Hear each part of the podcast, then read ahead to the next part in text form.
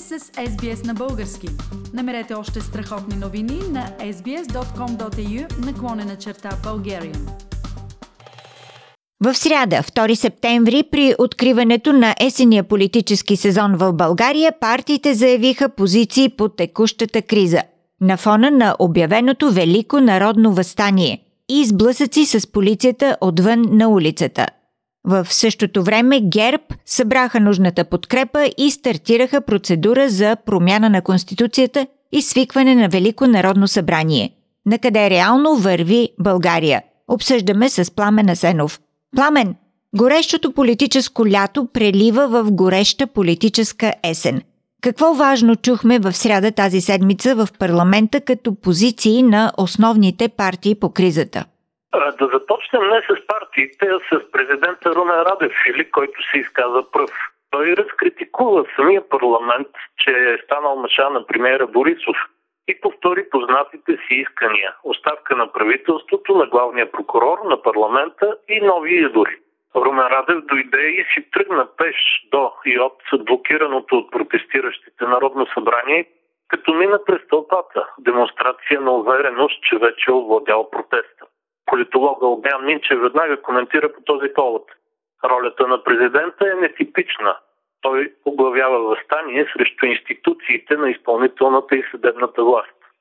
Справедлива бележка, Фили, но както знаем, България е страна на чудесата, включително политическите. Така че на хората от протеста изобщо не им се видя странно висшата власт, докато спокойно си седи в креслото да води същевременно и уличната революция. А според теб Имаше ли синхрон между президента и Българската социалистическа партия в съдържанието на техните изказвания? Да, например, по отношение оставката на правителството и нежеланието им да работят за Велико народно събрание и нова конституция.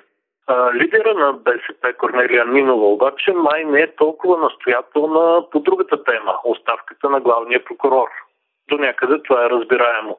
Президента има пълен имунитет – а депутатите не са до край защитени от наказателно преследване. Съвпаденията в позициите на Българската социалистическа партия и президента обаче са тактически сили. В момента те гледат да са най-близо до лозунгите на протеста, за да печелят дивиденти. Не случайно Корнелия Нинова в своя безпардонен маниер направо дори се идентифицира с протестиращите, като заяви сега сме заедно. Вие отвън, ние отвътре. Нещо, което е само частично вярно, защото протестът е много пластов, а БСП не е най-дебелият пласт в него. Пламен, очакваше се на 2 септември, първият парламентарен ден от новия политически сезон, ключова за развитието на ситуацията да бъде позицията на Движението за права и свободи. Какво казаха те? А по оценка на водещи наблюдатели, позицията на ДПС беше най-интересна от всички фили.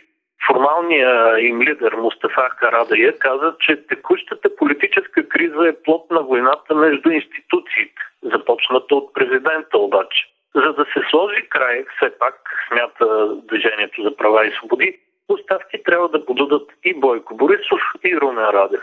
А в рамките на този парламент да бъде съставено експертно правителство с премьер от най-голямата политическа сила, т.е. И вице-премьер от втората по големина, т.е. Българската социалистическа партия. И доколко реалистична е такава формула изобщо? А това е тип правителство на националното съгласие и е задача с най-висока трудност в България, където, както знаем, всеки е вожд. Да, имаше нещо подобно в началото на прехода. Кабинета на Димитър Попов един уж неутрален премьер с двама вице-премьери от СДС тогава и двама от БСП. Кабинета на Попов не свърши Бог знае какво, но пък се държат точно според очакванията, като Орел, Рак и Штука. Така че не само реализацията на подобна формула е трудна фили, още по-зле са нещата с възможността за конкретно действие после. Да не говорим и за наличието в случая на допълнителен фактор – улицата тя не ще и да чуе за никакви междинни варианти, освен безусловна оставка и нови избори. А и тази улица, която вече припознава президента като свой лидер, трудно ще се съгласи с условието за неговата оставка.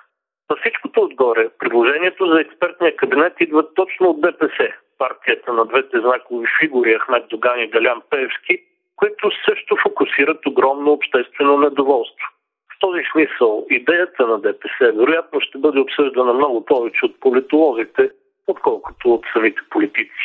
Пламен, като спомена улицата, как се разви обявеното за 2 септември от протестиращите Велико народно възстание? В медиите видяхме ескалация на напрежението. Да, в сутрешните и късните вечерни часове имаше интензивни сблъсъци между протестери и полиция. Резултата е стотина арестувани и десетки леко ранени или обгазени, както от едната, така и от другата страна. Това, което се видя ясно, Фили, беше, че от страна на протеста най-активни в битката с полицията са хората от локалната Варненска партия Възраждане.